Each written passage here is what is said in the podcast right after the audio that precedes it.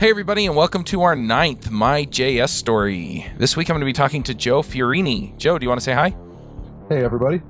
Um, now, do you want to just give us a brief introduction? You, I, I don't think you've been on the show for a while. Right. So I, uh, I've been a developer for uh, most of my adult life. Actually, all of my adult life, I guess.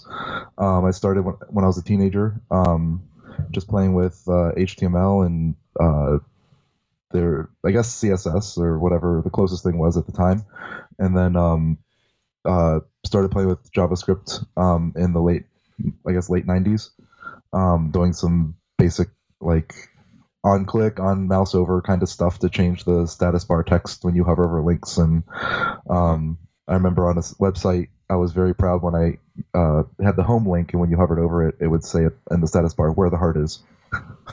nice. We're going to dig uh, into all of this stuff. Uh, where, where are you working now? Sure, sure. Um, so I work for a company, uh, a private mortgage startup out of uh, San Francisco called Lending Home. Oh, nice. Do you work from home? I do. Yep. Yeah, I work from uh, my home office in Cleveland, Ohio. Nice. Um, well, you were on. Wow, it's been a long time. Episode 61. yeah. We're What do you now want- at episode like 245 or something. Wow. Yeah. Um, Yeah, so cool. so yeah, it's been uh, wow, almost four years. Um, you were on. You were talking about functional reactive programming, if I remember right, That's correct. Yeah. Mhm. and you came on with Juha. I know I'm going to s- slaughter this name, Paananen, or something like Yeah. I actually don't remember anymore.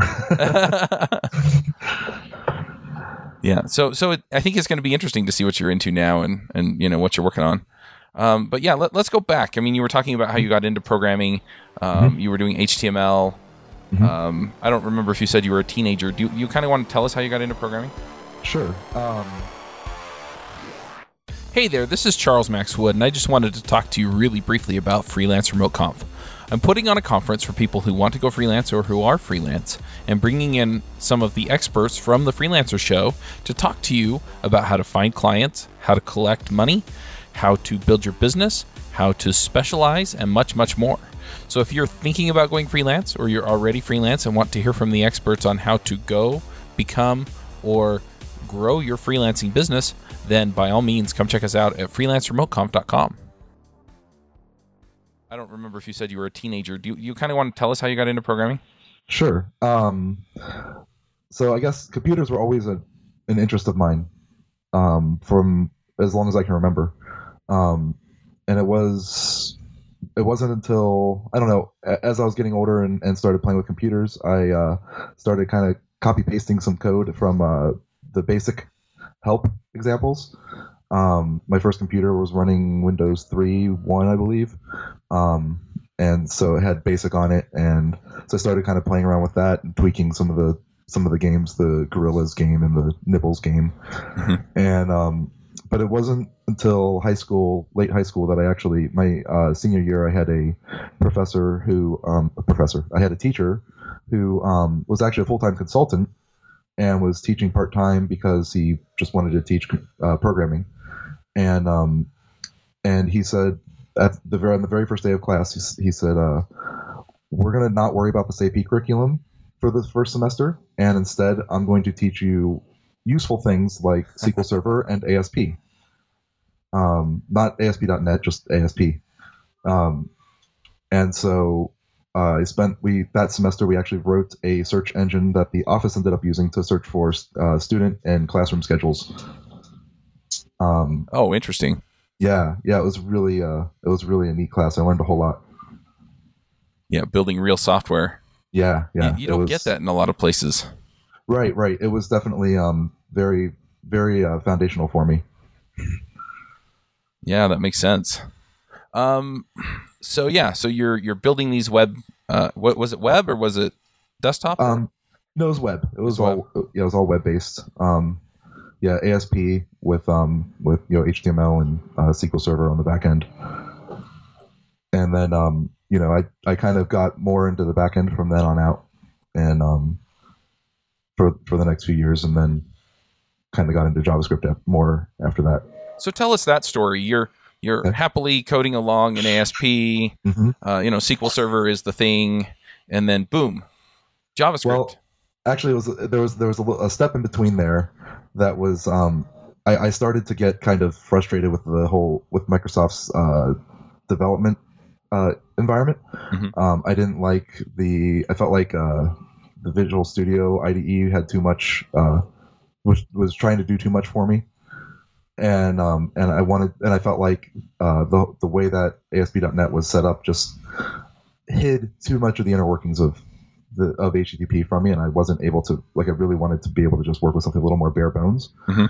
And and that was around the time that Ruby on Rails started getting popular, and so I made the switch. I, I learned Ruby. I spent um, you know all my nights and weekends as much as I could just coding in, in Ruby, writing Rails apps, and doing whatever I could do to um, to learn that.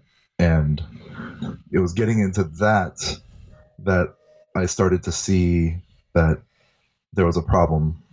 Once I once I got into Ruby on Rails, I started seeing that there's a problem with JavaScript, um, and the way that we we were doing it at the time. Oh, that's interesting because I, I mean I remember when when I got into programming, I got into Rails, and I remember doing like RJS and um, you know, and then we we we kind of moved away from that, and we're just doing jQuery on the in the views, and then yeah. So Yeah. I'm wondering, you know, at what stage of of Rails was this? If you remember, like a version number or around what time? Well, um, so when I when I actually uh, so when I started doing Ruby and I wanted to find other people doing it, I started the uh, a Ruby user group here in Cleveland, Uh huh. and because there wasn't one at the time, and our very first meeting, I gave the first talk on Rails, and um, I still was kind of getting the feel for like you know using Ruby gems and all that kind of stuff, and um, I remember like the night before my talk, I updated my gems, and all of a sudden I had Rails two Oh no. and uh, and so um, I had I went through and updated everything because I hadn't been keeping uh, that. You know, I was just learning. I wasn't. I didn't know how to like really keep up that up to date on Rails. There was no GitHub yet, or if there was, it was like not not Right. a thing that I could look, go look at. So you know, Rails was still in uh, a Subversion repository. So it wasn't easy to, to just know that you know when that Rails was almost at 2.0. So uh, yeah, um, th- so that was that was it was around that time, um, and uh, yeah, I we we- we had a lot of the same thing, you know, just Mhm. like a lot of like one-off jQuery code um, in views where we needed it. We had places where where we had the server rendering JavaScript. Um, Yep, I and- did that. yeah just uh, it, and it was it was kind of this this point where like I, I saw other developers on my team who didn't want to touch javascript code they were almost afraid to touch like great developers people who Mhm. wrote awesome ruby code just afraid to touch javascript because they were afraid they were going to break something That was actually a fairly common thing in my experience. Yeah, yeah, I, I had that feeling too, and um, so what I really got interested in was, um, you know, this is still code, right? Mhm. Just because it's JavaScript, it's still code, and so why shouldn't we be treating this code with the same kind of care that we treat our backend code? You would never create a 5,000 line Ruby Ruby file. I mean, I've seen them before, but most developers who um, are sane would not do that Right. like that, that would just be very very difficult to maintain um, yet a 5000 line javascript file was not unheard of at that time Oh man. Not a lot of the projects i was on at least And that's that's without the minifier and compiler and Right. all that stuff, right? right right yeah that's just like uh, you know that was that well that was really before like the there were many great tools for the compilation and all that kind of stuff um, there was nothing there was no web uh, there was no asset pipeline at the time um, there were some plugins for rails we started experimenting with that would um, do concatenation for us so that we could actually like start breaking things out into smaller modules Uh huh. and um, even though there was no like there was no module system or anything like that at the time. But um, we were at least able to get started and start cleaning things up. So so what was the problem with JavaScript? Was it just the the overall approach that you had where it was kind of a second class citizen and wound up in these big long files like you said and you had server rendered JavaScript that sometimes didn't always do what you wanted? Or was it something else? Was there some other issue with JavaScript itself Um, it's mostly what you what you just said. So I guess I guess to say that it was an, an issue with JavaScript is the wrong thing to say. It was probably more an issue with the way that we were doing JavaScript at the time. So I wanted to get I wanted to figure out how do we clean this up? How do we make this code just like any other code? Mhm. And what I found while I was doing that was I actually really like working with designers. Uh, like as I started getting more into JavaScript, I started working with designers more, and I found that I actually really liked that. Um, I like I like building UIs. I like um, thinking about problems from a user's perspective, more so than thinking about problems like how do we how do we how do we architect the database so that um, so that it's faster or things like that. Just didn't interest me as much. Right. So so you kind of moved over to the land of JavaScript then? Uh, yeah, I, I started. Uh, wasn't I mean it took me uh, a lot of years to get there, um, but I started. Uh, part of the the other part of the, the JavaScript problem was that um, we had. Um, it was very difficult to kind of find your way around the code because there weren't any really solid patterns. Mm-hmm. It was just kind of a bunch of functions that would get bound to event handlers somewhere, and Right. um, I actually remember counting at one point. We had um, in a code base I was working at the time. We had over 170 document.ready bindings Oh wow.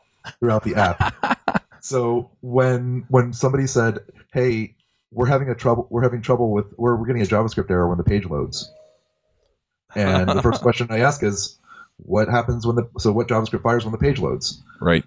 it was very difficult to figure that out. um, and so when frameworks like um, Backbone started coming out, I started kind of messing around with those, and um, I thought like Backbone was the best that we had at the time, but it still didn't quite. It still didn't solve the, the problem of like um, having to manually insert DOM element, having to manually maintain your DOM, Right. which is I think the devil's work. well, jQuery made that a lot easier, but still, yeah. even still like um having like the idea of having to like when i add a new comment getting the html and having to having to say positionally where that html goes hmm um makes your makes your your javascript more brittle because if your html structure changes it could break your javascript. Right.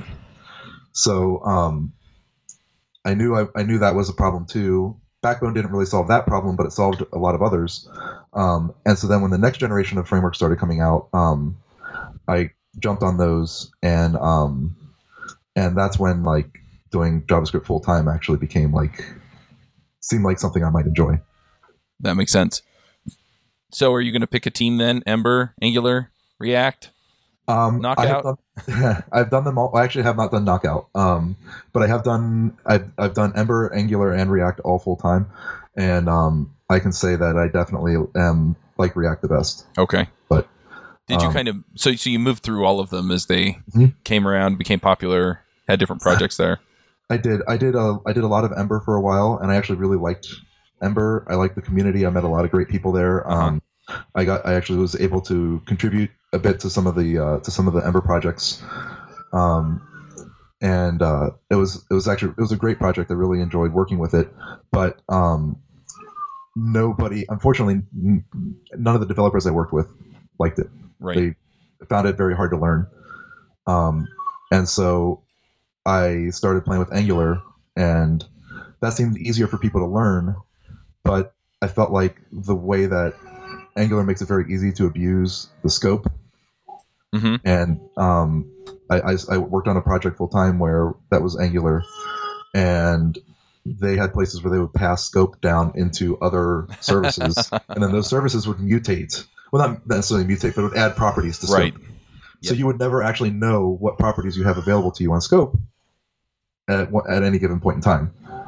Um, and then, but I did that for a little bit, and then when I started my current job, I, I knew I wanted to get more into React. I saw I had done some Elm on the Mhm. side, um, and I saw Redux coming out, and that was based on the Elm architecture Yep. um, which I really liked, and uh, so I and so I started playing with that a little bit. It really fit. I, I like functional programming a lot, so like the React community has kind of adopted a lot of functional principles. That makes sense. So it just kind of fit with my mental model, I guess, a little better. Yep. So uh, so yeah. So uh, I'm a little curious too, though, because um, the time frame that you're talking about getting into JavaScript full time, Mhm. people really didn't work on the front end full time. Mhm. And so I'm curious, was that kind of a challenge, or did you just find some forward thinking company that was like, "Yeah, we definitely want you to work on the front end. You know, don't worry about the back end. We've got other people for that." So I didn't actually start doing JavaScript full time until about a uh, probably two years, almost two years ago now. Um, but I guess I was I was pretty well splitting my time between the two for a couple years before that. Um, I guess I was working for a couple consulting companies, so it was um, it was just like when there were projects that allowed me to use these kinds of tools, I jumped on it.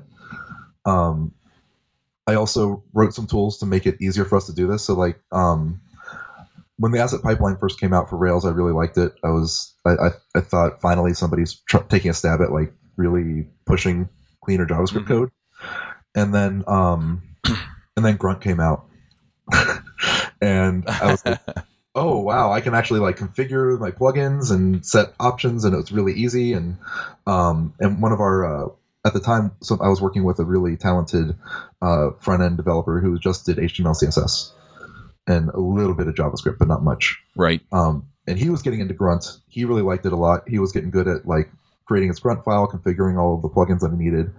And so we wrote um, we wrote a library called HalfPipe that was actually a replacement for the asset pipeline um, that would let us use Grunt instead, but still be able to use like rake assets colon precompile, Right. um, still be able to do a lot of things the same way that we used to. Um, so that made it easier for us to be able to do larger client side stuff. That makes sense. It's interesting. You're you're kind of delving into. Oh, and then we built these tools. So uh, what what what have you built or contributed to the JavaScript community that people are going to go? Oh, yeah, I've heard of that. Um, I guess probably the biggest one was um, I um, contributed a little bit to the Ember AppKit project, which was the precursor to Ember CLI, and um, and then I actually helped get Ember CLI off the ground um, with uh, with Stefan, who's the maintainer of Ember CLI. Uh huh. Um, and so I worked on that for a couple of months at at the uh, like when we were first getting it started. Um, I wrote.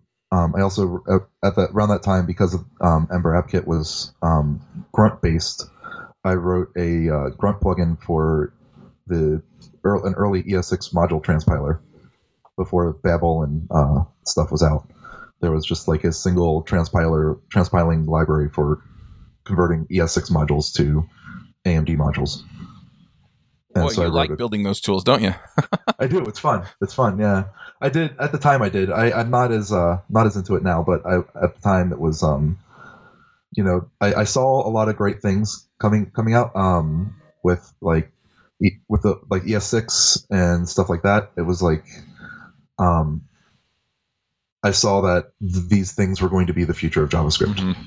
and so um, it made sense to me like if i'm gonna if i'm gonna do this we need some good tools to be able to do it um, now at this point i don't really have as much of a need to work on that kind of stuff but Mhm. it made sense then Yep. So, what is it about building tools that that kind of got you excited? Was it just that you had a problem solved that you had, or was it that other people were using it, or was it something else completely?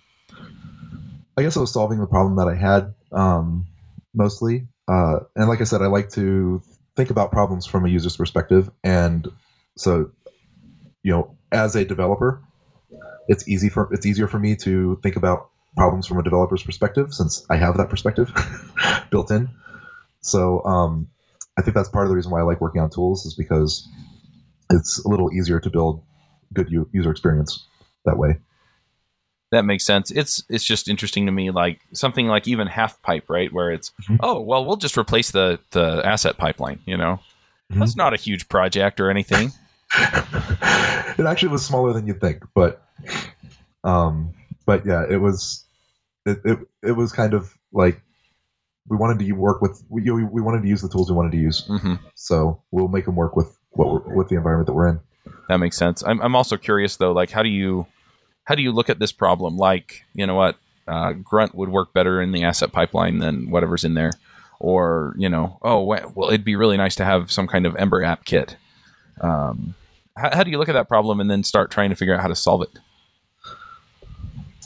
Um, so I just kind of looked at like I, I knew how to build a grunt, how, how you how to I knew how to build a grunt configuration to to be able to build an app, which is a little bit different from how you would actually build a uh, how the asset pipeline would build something because the asset Mhm. pipeline works within the Rails server, whereas Right. Grunt needs it to, needs to run its own server. So um, I kind of had to I kind of looked at like what is it that the asset pipeline does? Well, in the in the end, you run rake assets precompile, and it runs things through. It runs your. Uh, it actually looks at the file extensions and runs them through a library called Tilt, which runs it through a bunch of template processors, which then at, you end up with a pure JavaScript file in the end that gets put into um, public assets. Mhm. So then I was like, okay, so I need a grunt configuration that will write to public assets. Step Right. one. Um, so we got that, and then um, and then I was like, okay, now we need. Uh, so the asset pipeline does um, by default, it just does like some basic. Um, uh, it does some concatenation and it does some minification, um, and it does fingerprinting. So Uh-huh. I need to do those. I need grunt plugins that do those three things. Okay. And so I got those. Actually, I don't know if we ever ended up getting the fingerprinting in there, but we had the other two, the concatenation and minification for sure. Mhm. Um, so you know, we get that set up. So it's basically like, what does the asset pipeline do? What can I do in Grunt that's similar, or how can I do those similar things with Grunt plugins, and then get that configuration set up. Gotcha. And um, yeah, that was that was most of the work right there. That that's really interesting. So, what are you working on now? You said that you don't do as much tools development. So, what Right, are you doing? um, which is funny because actually one of my recent big projects at work was writing a tool, but um, um, I um, so I do so I work for a mortgage a private mortgage startup, and um, I am currently working on the um, consumer mortgage lending team. Um, so we do business loans uh, for like um, companies that do a lot of um, fix and flips, hmm um, and we also do right now in I believe five states we do. Um, I could I could be wrong on that, but I think it's five now. We do consumer standard consumer loans Okay. Uh, mortgages, and so I've been working on the on that team, kind of building the experiences for users to either um, like get their rate, get a get like a rate quote, or to um, actually manage their um, mortgage in the process between when you actually like start the start the process and when you close. Uh huh. Um, and so being able to like update your rate and change your select a new product, stuff like that. Right. um, and it's so it's all built. Um, all the work that I do is in React and Redux. Oh, cool. Um, it is we do we do have Rails on the back end. Um, so there's kind of it's it's not really a single page app, but it's a lot of um, there's some there's some server rendered Rails, and then there's uh, some a conglomeration of single page apps, I guess, right. depending what part of the site you're in. Yeah, that's usually mostly what I build. I'm doing it with Angular, but yeah, same kind of thing. Yeah. It, it server renders kind of the base HTML, and then all the UI kind of bolts on top of it with Angular, and then yeah, you you move to a different part of the app, and it server renders that. hmm hmm All right. Well, um, I think that's all the questions that we have. I sent them to you earlier, and yeah, I, th- I think we're done with that. So let's go ahead. Hey everybody, this is Charles Max Wood. I just wanted to talk to you really briefly about JS Remote Conf. Uh, we just picked speakers. Things are looking really good, and uh, we're really excited to cover a broad range of topics for JavaScript developers. So if you're looking to learn things about Node.js, about becoming a better developer, about deployment, about mobile development, and much more, and much more about JavaScript, then come check us out, jsremoteconf.com. Uh, you can also find it by going to devchat.tv slash conferences and then picking the conference you want. We have last year's recordings there. We have this year's uh, conference coming up, so make sure you get your ticket, and we'll see you there. Yeah, well, I, th- I think we're done with that. So let's go ahead and do some picks. Okay. Do you have some picks for us? Sure. So I guess um, my my main pick is actually not uh, not com- not software related, but more hardware related. um, is 3D printing. I want Um, to get into that.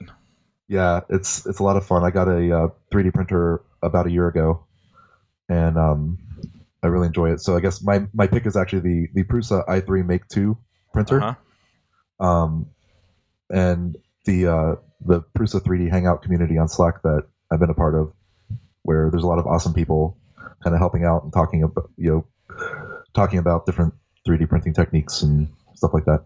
How do you spell that? Uh, P R U S A. P O U S A. Okay. Sounds good. Um, and then my uh, and my JavaScript related pick I would is uh, would definitely have to be Elm, the programming language Elm. Yep. Elm is pretty cool. We've done a couple of episodes on it, so. Yeah, it's pretty neat. All right. Well, I'm going to jump in with a pick or two myself. Uh, the first pick I have is um, Game of War, and I blame my sister-in-law. She got me playing it over the holidays, and yeah, I've been upgrading buildings like crazy. So What uh, platform is that on? um, it's a mobile app. I think Okay. you can play it on Facebook as well. But Is it like a massive multiplayer sim Yeah. sim kind of thing? yeah, so you build you build a city and you build an army and you go collect resources and you have to fight other people for the resources sometimes. And then you have an alliance and your alliance fights other alliances and then the, the alliances are all part of a kingdom and the kingdoms fight each other. Yeah it's it's it's interesting. I haven't i haven't done much fighting yet. I've mostly just been growing. Uh-huh. but yeah. That's cool. That's, I Uh, might have to check that one out. yeah the other one that i've been playing a lot of uh, lately is clash of clans and i've been playing that one for a while but I, I really enjoy it as well. So i'll go ahead and mention those neither of them have anything to do with javascript unless they're written in javascript but Probably not. So if people want to follow you on Twitter or see what you're up to these days, what do they do? They're not going to see much. I'm not incredibly active on social media anymore. Uh-huh. um, I do have a Twitter account. It's just uh, Joe Fiorini. Um, I haven't I haven't tweeted much in quite a while, but um, it is there. Um, otherwise, uh, yeah, most of the stuff I do read anymore. You can follow me on GitHub or, or check me out on GitHub. Uh, that's probably where I'm most active. Um, but most most of what I do these days is for work or um, or I'm 3D printing. So um, All right, sounds good. cool. Well, uh, we'll go ahead and wrap this one up. Thank you for coming, Joe. Thank you. Thanks for having me. All I'll talk to you later. Bye, everybody. Bandwidth for this segment is provided by CacheFly, the world's fastest CDN. Deliver your content fast with CacheFly. Visit C A C H E F L Y dot com to learn more.